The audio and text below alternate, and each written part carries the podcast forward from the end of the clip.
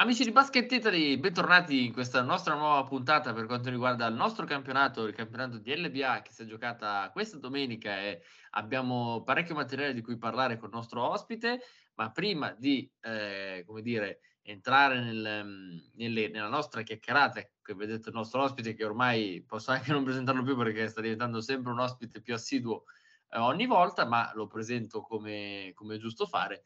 Bentornato Matteo Roldi, ciao. Buongiorno a tutti, buongiorno, buona, buona, serata nel caso in cui stiamo registrando, un, un ben ritrovati a tutti, mm, è piacere, è sempre un piacere farti compagnia eh, per Basket Italy in questa analisi del, del, campionato che è particolarmente succosa dopo questa, dopo questa giornata di campionato. Esatto, Matteo. Io direi, visto che siamo in apertura, abbiamo appena iniziato, visto che tu, eh, come dire, scrivi un po' ovunque, diciamo, all'interno del, del, nostro campionato, ci sono delle news da dirci sulle testate del quale scrivi tu?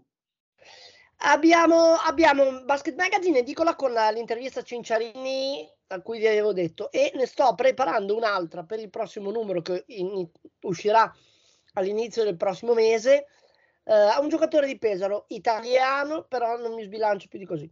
Molto interessante secondo me anche quella chiacchierata che verrà fuori. Mm, italiano, quindi o Tambone, o Moretti, italiano. o Visconti, o Mazzola. Più di così non, non mi sbilancio stavolta. Bene, e io prima di partire, eh, a brevissimo partiremo, vi ricordo ovviamente che se non volete vederci come in questo, come, come questo caso, non volete ascoltarci magari in macchina mentre state andando a lavorare domani mattina, eh, potete sempre farlo su tutte le piattaforme di podcasting dove vi abbiamo lasciato il link qua in basso, trovate tutti i link a tutte le applicazioni dove, dove noi siamo eh, da Spotify a Audible a Google Podcast, eccetera, eccetera, dove potete ascoltare questa puntata e riascoltarla sempre di più quante volte volete e seguiteci anche qua su YouTube mettendo un bel, un bel come iscrivendovi al canale, mettendo anche un bel mi piace. A e questo video. Perché così non vi perdete tutti i video quando escono. Esatto, e soprattutto quando esce Matteo. Quando c'è Matteo non ve lo perdete neanche per un attimo. Però la campanella è importante. Vedo che tutti gli youtuber famosi o pseudo famosi punta, mm, battono molto il tasto su questa questione della campanella. Esatto, esatto. Quindi attivate anche la campanella come, mm, come ci avvisa Matteo. Matteo, direi che siamo pronti per partire vai, vai, e io partirei parlando di um, io partirei parlando di Brescia. Partirei parlando di Brescia perché è la vincitrice della Coppa Italia, abbiamo già detto. Eh, la scorsa settimana ha perso, quindi ha, dice, ha, ha ripreso il filotto di, di, sconfitte che aveva iniziato prima della Coppa. Quindi eh, arri- è arrivata la sfida. Vai, stavi dicendo qualcosa? Erano arrivati a sette sconfitte prima di questa vittoria con Trieste. Esatto, sette sconfitte. Hanno vinto questa settimana contro Trieste con un risultato molto rotondo, direi, perché direi benissimo in attacco e benissimo anche in difesa per quanto riguarda eh, Brescia con il risultato di 95 a 59 riprende appunto dove aveva lasciato ben sette giornate fa. Quindi mi viene spontanea una domanda da chiederti, benissimo Brescia o malissimo Trieste? Allora, c'è sempre una, quando ci sono questi risultati così rotondi, c'è sempre una, una serie, una concatenazione di cause Ovviamente Brescia ha tirato con, uh, percentuali superiori al 50%, credo quasi 55 da 2, 52 da 3, eh. Eh, della Valle da 21 punti, quindi ha fatto molto bene, soprattutto in attacco facendo girare bene il pallone, ma già Brescia in Coppa Italia ci aveva fatto vedere di cosa era capace, quindi eh, non è stata poi una grande sorpresa sotto questo punto di vista. Di là Trieste è incappata in una serataccia veramente importante, quindi Brescia ne ha saputo approfittare e quindi diamo un um, 60, 65 di merito a Brescia, un 35 di demerito a, a Trieste, incappate in questa serata eh, in cui si può inciampare, ecco, capitano queste serate sfortunate. Esatto, comunque non era facile per una Brescia che comunque ha vissuto sulle ali dell'entusiasmo la Coppa Italia, poi per tornare diciamo, a riprendere il rollino di marcia di sconfitte, meno male che quantomeno adesso è tornata la vittoria. Tra l'altro per... segnalo, vai vai. Ah, no, vai vai tu perché avevo un ritorno e non, non, non sentivo. No, dicevo, volevo menzionare tra l'altro i, come dire, i migliori marcatori del, della gara. Abbiamo un Della Valle da 21 punti. Devo dire che è una, un roster molto lungo quello usato da, da coach Magro nella partita contro, contro Trieste. Sono scesi, praticamente tutti gli effettivi che aveva da, da, poter mettere in campo sono scesi in campo.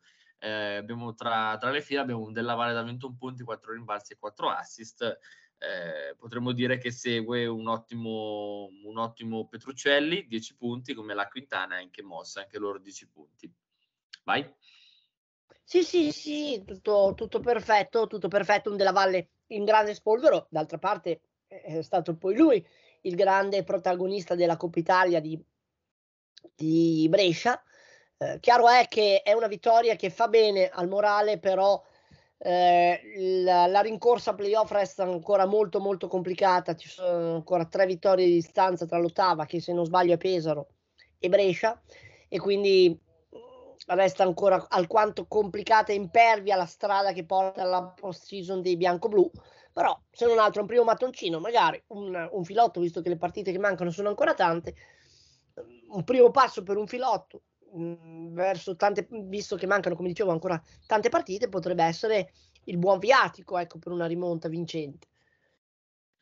Esatto, Trieste, bene o, male, bene o male deve salvarsi, deve vivere una stagione tranquilla, c'è appena stato il cambio di, di proprietà. Eh, ho sentito dire a Mario Ghiacci, il presidente, che eh, la proprietà nuova è decisamente ambiziosa e punta in addirittura 5-7 anni a disputare l'Eurolega, quindi stiamo un pochettino a vedere, ecco, perché sarebbe bello vedere una squadra come Trieste anche ai vertici della pallacanestro europea. Una squadra è una piazza, una squadra è una piazza perché a Trieste si vive di pallacanestro. Esatto, esattamente, esattamente. Infatti da, da, lì è partito il nostro head coach eh, della, della nazionale, d'altronde, no? Il Gianmarco nazionale. Esatto, esatto. Lui è, è Giuliano, quindi è, insomma ci siamo, ci siamo. Bene Matteo, adesso entrerei nel nel nostro secondo argomento di serata e parlerei di, della vittoria molto convincente, anche che molto simile devo dire, forse non, non similissimo nel punteggio, ma abbiamo qualche similitudine eh, per quanto riguarda Milano-Brindisi, eh, una Milano direi straripante contro una Brindisi che perde e invece Milano perde di nuovo Chevon Shields appunto ti volevo chiedere che momento sta vivendo l'Olimpia e se mi vuoi anche dire che momento sta vivendo Shimon Shields. Allora, l'Olimpia ha sei vittorie di fila in Eurolega, quelle in campionato non, non le conto più, mm, scusatemi. Quindi mm, diciamo che il ritorno di Pengos e l'acquisto di un playmaker come Shabbat Napir, che al netto dei 28 punti che ha fatto pochi giorni fa in Eurolega, ha dato un ordine e criterio al gioco dell'Olimpia, che poi il ruolo che mancava, mancando Pengos per così tanti mesi. Anzi, forse mi viene da dire che se Milano avesse preso un playmaker, lo stesso Napir, ma anche un altro, insomma, per, per, per capirci, qualche settimana prima, forse adesso starebbe pensando ad altri obiettivi in terra continentale perché oramai parlare di playoff adesso mi, mi, mi risulta difficile anche se anche in questo caso mai dire mai, però qui le partite che mancano sono decisamente meno di quelle che, che mancano in campionato e la situazione è molto più agguerrita e complicata perché eh, c'è, c'è, una concorrenza spietata. Però adesso è stata trovata questa nuova dimensione, può essere utile per il proseguo del campionato, che a questo punto diventerà il primo obiettivo dei milanesi. E, e, e, dopo, e adesso c'è stata anche questo, l'unico inciampo è stato questo enesimo infortunio uh, di, di Chevron Shields. Veniva, veniva da un lunghissimo stop di diversi mesi e si è fatto male, mm, è un infortunio che ha scatenato diverse polemiche perché Messina a fine gara è stato durissimo, ha detto Reed, eh, se non ero Reed, l'autore del fallo l'ha fatta apposta, in effetti è stato un brutto fallo, non a caso poi Reed ha preso, ha preso l'antisportivo, eh, vado anche qui a memoria ma ci, ci prendo ecco in questo senso, non mi dovrebbe tradire la memoria. E quindi è stato qualcosa che ha lasciato tutti sul, col fiato sospeso. Fortunatamente per Milano si parla di un semplice stop di 15 giorni, però essendo già incappato in problemi di questo tipo proprio in tempi recenti, penso anche che ci si vada un po', scusatemi la similitudine rispetto a quello che è il suo infortunio, con i piedi di piombo per, per capire quelli che saranno i tempi di recupero. e non si cercherà ovviamente di forzare il meno possibile per non avere ricadute o problemi di questo tipo. Esatto, comunque che sfortuna per un giocatore che già è stato fuori diversi mesi. Poi tra pochi giorni c'è Real Madrid, quindi eh, insomma, no, eh, sarebbe stato un giocatore che pur dovendo ancora eh, entrare perfettamente nei meccanismi di Milano, rientrare, perché poi era uno quelli dei, dei famosi equilibratori del gioco di Milano, rientrare nei meccanismi di squadra, questo, questo, ennesimo inciampo rallenta, rallenta il processo di reinserimento di Shields. Esatto, esattamente. Quindi speriamo che si rimetta. E in chiusura su Milano, ovviamente, non in chiusura della puntata, eh, volevo parlare con te anche del, insomma, abbiamo, sappiamo che eh, Mike James è passato a Milano qualche stagione fa, un giocatore veramente sorprendente, ma che è stato sospeso, giusto? Sì, sì, sì, è stato sospeso per motivi disciplinari, c'è, non è nuovo questo tipo di inciampi disciplinari Mike James perché se torniamo indietro di qualche anno quando vestiva la casacca del Cesca dal 2019 al 2021 è stato sospeso due volte per motivi disciplinari, una a seguito di un um, violento alterco dopo una sconfitta con il Fenerbahce, dopo una partita con il Fenerbahce e la seconda volta pochi mesi dopo per una diversità di vedute, chiamiamola così, piuttosto accesa con, con Coach Tudis in un match di VTB League, quindi è un giocatore che ho definito tanto talentuoso con la palla in mano quanto fumantino dal, dal punto di vista del carattere nel pezzo che ho fatto prima di venire qui in diretta con te per il quotidiano nazionale. Quindi, insomma, è un giocatore che mancherà ovviamente, però è anche vero che se vado a riguardare appena, appena indietro, il Monaco ha vinto in casa di Bascogna, che era una squadra decisamente in forma, una squadra in palla, e eh, soprattutto se parliamo di Monaco è la prossima avversaria, giovedì 16 alle ore 19 al Gaston Sal della Virtus Segafredo Bologna. Quindi è una, una sospensione, una situazione che in un certo qual modo riguarda l'Italia, sia Milano se vogliamo, per i trascorsi di, di, James a Milano, che peraltro con Milano non si è neanche lasciato benissimo, se non ricordo male, sia per quanto riguarda ovviamente, anche questo ancora di più, la Virtus che affronterà tra pochi giorni. Esatto, quindi un vero peccato perché stiamo parlando di un vero talento, forse un po' un macchiato dalla... Un giocatore stimato in maniera seria da gente del calibro di Kevin Durant e Kyrie Irving. Durant lo scorso anno, se non, non vado errando, eh, è venuto addirittura a Monaco a vederlo in Europa, a vederlo in Eurolega. Eh, esatto, quindi... perché Mike James ha fatto un paio di mesi ai Brooklyn Nets, se non sbaglio, giusto? Ha fatto un paio di mesi ai Brooklyn Nets, forse anche qualcosa di più, forse qualcosa di più ai Brooklyn Nets di eh, Kyrie Irving allora e Kevin Durant, adesso non c'è più nessuno dei due eh, in bianco-nero, però ecco, come posso dire, è un giocatore che gode anche di una certa stima di colleghi importanti. Quindi tanto talentuoso in campo con la palla tra le mani, quanto fumantino sul piano del carattere, visto che siamo nel giro di pochi anni alla terza sospensione. Peraltro, oltre a Milano, sottolineiamolo perché ci sta, lui ha giocato in Italia anche a Omegna, tutto è partito da lì, eh? quindi eh, gli amici di Omegna, se ci stanno magari ascoltando, gli farà, farà piacere sicuramente sentire e ricordare questa cosa qua. Già allora si intuiva ovviamente il talento sconfinato di questo giocatore. Esatto, quindi una sorta di similitudine che potremmo dire il Mario Balotelli del, del, del basket, no? Sì, sì, con un po' più di talento. Questo ne ha un po' di più di talento. Anche se Balotelli ne ha tanto, ha molto più talento. E soprattutto nel bene e nel male ha vinto qualcosina in più, facendosi vedere anche dall'altra parte dell'oceano, anche da protagonista. Esatto, esatto, Matteo. Cambiamo argomento. Io mi sposterei per la, mi sposterei dove c'è stata questa settimana la sfida che eh, va, sarebbe valsa ed è valsa eh, per Varese il quarto posto, la sfida che vedeva contrapposte Varese e Pesaro che si sfidavano per la terza volta quest'anno dopo la gara di, di andata persa da Varese in casa della Pe, di, di, di Pesaro, la Viti Figorena e dopo il, il, quarto di finale della Coppa Italia sempre vinto dalla Carpegna Prosciutto eh, Varese si prende la sua personale rivincita eh, sabato sera in una gara dove in pratica ha dato Pampe Focaccia a Pesaro se pensiamo alle due gare precedenti perse eh, Varese che segna ancora più di 100 punti come nella gara precedente contro Napoli e, e ora è lì è lì che si piazza Milano, Virtus, Tortona e c'è Varese. Secondo te dove esatto. può arrivare questa squadra? Beh, Varese penso che possa fare tranquillamente i playoff, poi provare magari in base a quello che è il piazzamento, perché chiaramente se arriva ottava è, è, più difficoltosa la questione, provare a togliersi lo sfizio di giocarsi il primo turno, ecco, fino alla fine.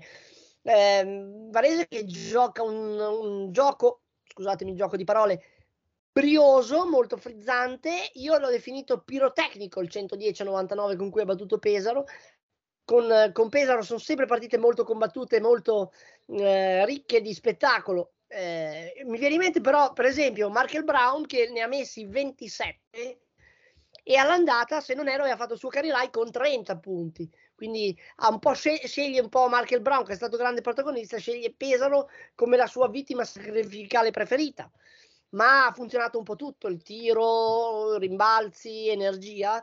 Pesaro che sta aspettando uh, il ritorno di Austin Day, dovrebbe essere sabato contro Brescia, ci sono quattro gare sabato e quattro domenica, e, e, forse sta accusando un po' un piccolo calo, ma ci può stare, ci può stare. Esatto, Però, tra l'altro Pesaro era senza un giocatore fondamentale che è Valisi Ciaranopoulos, sabato sera non era della gara. Esatto, esatto, Ciaranopoulos e, e, insomma è Pesaro è lì, è comunque lì, anche lei arriverà come Varese secondo me a giocarsi con un, una posizione di favore un posto per i playoff. Una posizione di favore rispetto a tanti altri vanno di rincorsa, mi viene in mente quello che parlavamo prima, Brescia, ecco.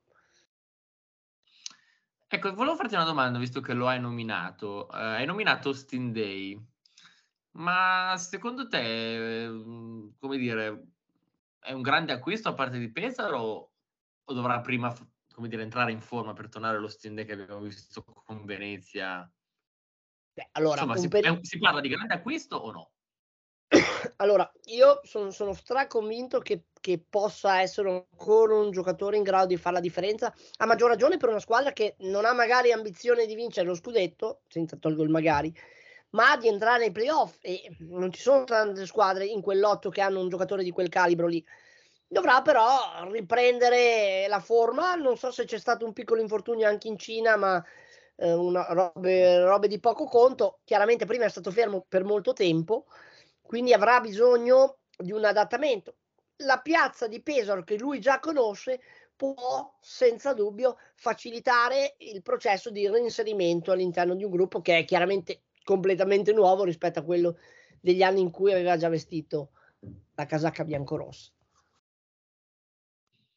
Esatto, invece in ottica playoff, tra un attimo parleremo anche in ottica salvezza, come vedi la sfida? Ci sono tre, tre, eh, tre squadre a 22 punti, quali Trento, Pesaro e Brindisi, ne abbiamo due a 24, quali Varese e Sassari. Poi abbiamo quelle tre là che ormai potremmo dire che non, non le contiamo neanche più, ormai sono partite per la tangente, ma invece le altre cinque? Ci sono altre tre squadre come Trieste, Treviso e Venezia che provano a stare in agguato. Sarebbe, eh, scusate, sentite il rumore, è il tuono di un, di un, temporale che sta scoppiando qua, non ho fatto niente di strano.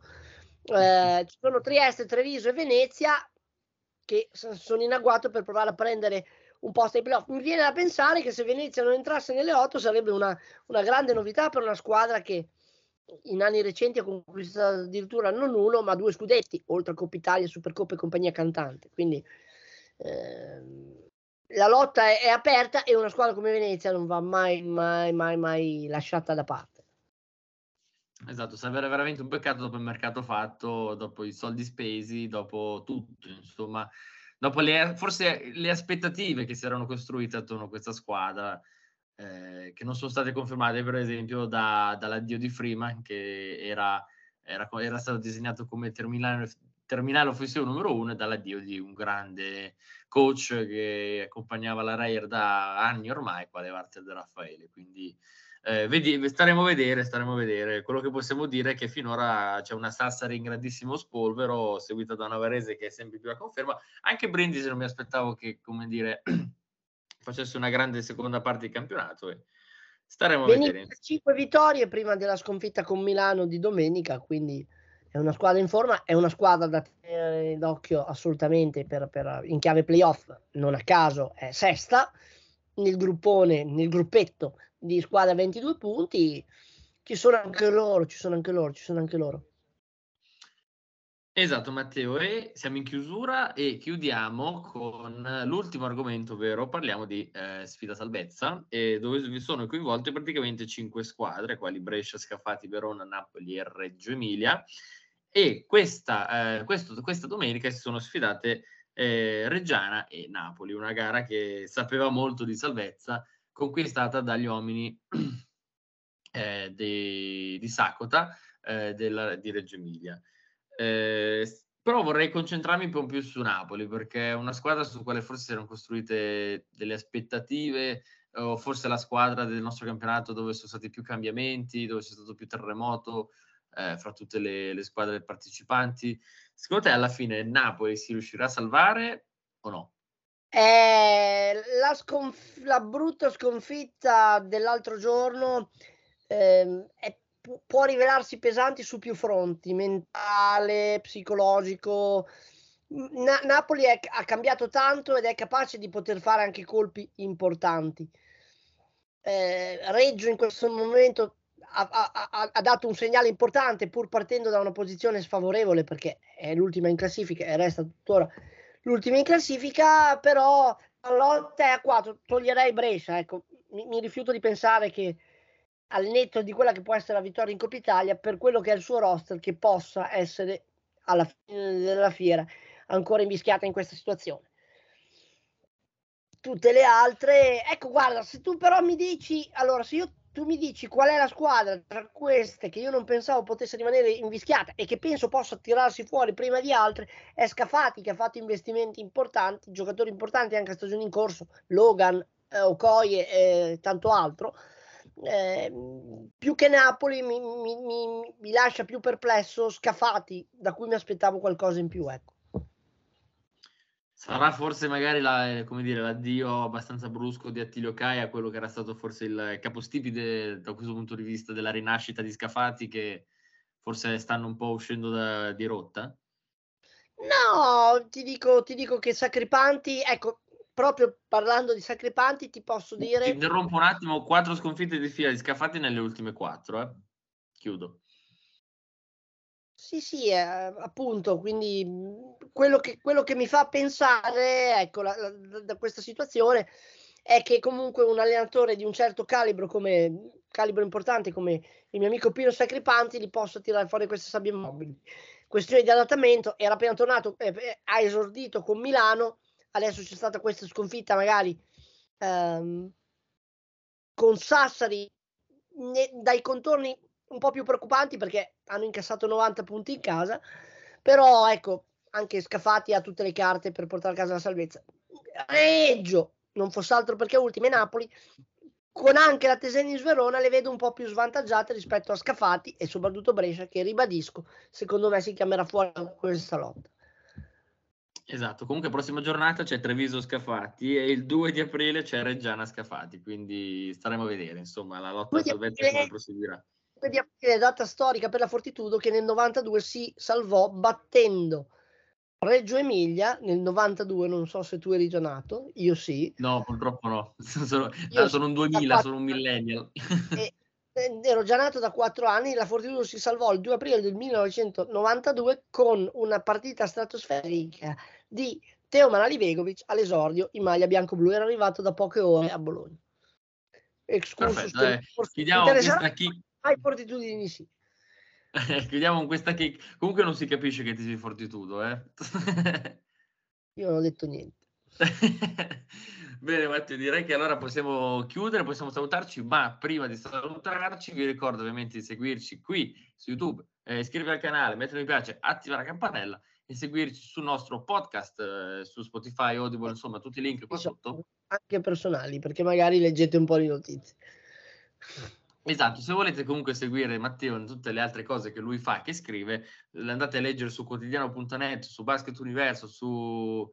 Eh, qual è l'ultimo? Basket Magazine, che siamo, Basket Magazine. siamo lì. Siamo sempre sul pezzo, eh, come si dice in questi casi. Intanto Trento sta vincendo col Buducnost in Eurocup. Vittoria per certi versi un po' ininfluente dal punto di vista della classifica, ma che può sempre far bene dal punto di vista del morale. Esatto, Adesso che... stiamo tirando, manca un quarto intero, non vorrei che succedesse qualcosa, ma credo che possano farci. Esatto, quindi io direi che con questa parentesi sulle coppe possiamo chiudere. Ciao Matteo, grazie alla prossima. Un saluto a te Nicolò. Ciao. Ciao.